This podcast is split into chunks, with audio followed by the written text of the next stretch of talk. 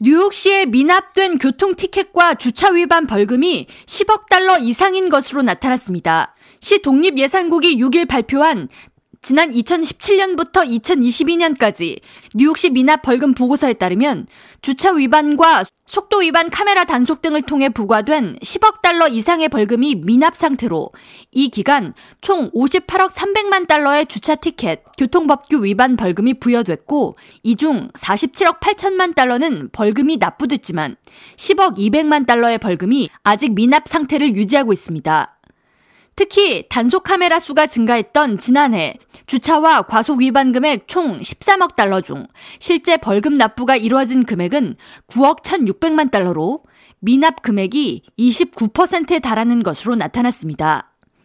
지난 2017년 단속 카메라로 부과된 벌금은 총 7억 9,500만 달러였으며 단속 카메라는 해마다 증가해 2022년 12억 8천만 달러의 벌금이 단속 카메라로 부과됐습니다.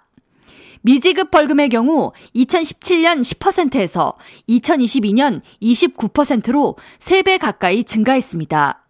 독립예산국은 성명을 통해 뉴욕시 미납 벌금액은 이외에도 판매세, 소득세, 사업세, 수도요금 등이 있어 총 미납 액수가 이보다 훨씬 큰 금액이 있다고 지적했습니다.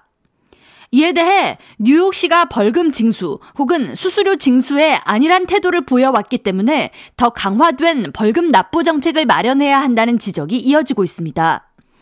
토마스 디나폴리 뉴욕주 감사원장이 2021년 발표한 보고서에 따르면 뉴욕시는 주차 위반 벌금에 대한 수수료 징수를 최대화하지 않고 있기 때문에 미납액이 타 도시에 비해 큰 것으로 분석됐으며 이와 같은 상황에 대해 일부 시민들 사이에서는 벌금을 내는 사람에게 오히려 공정하지 않은 처우가 이어지고 있다는 지적이 나오고 있습니다. K 라디오 전영숙입니다.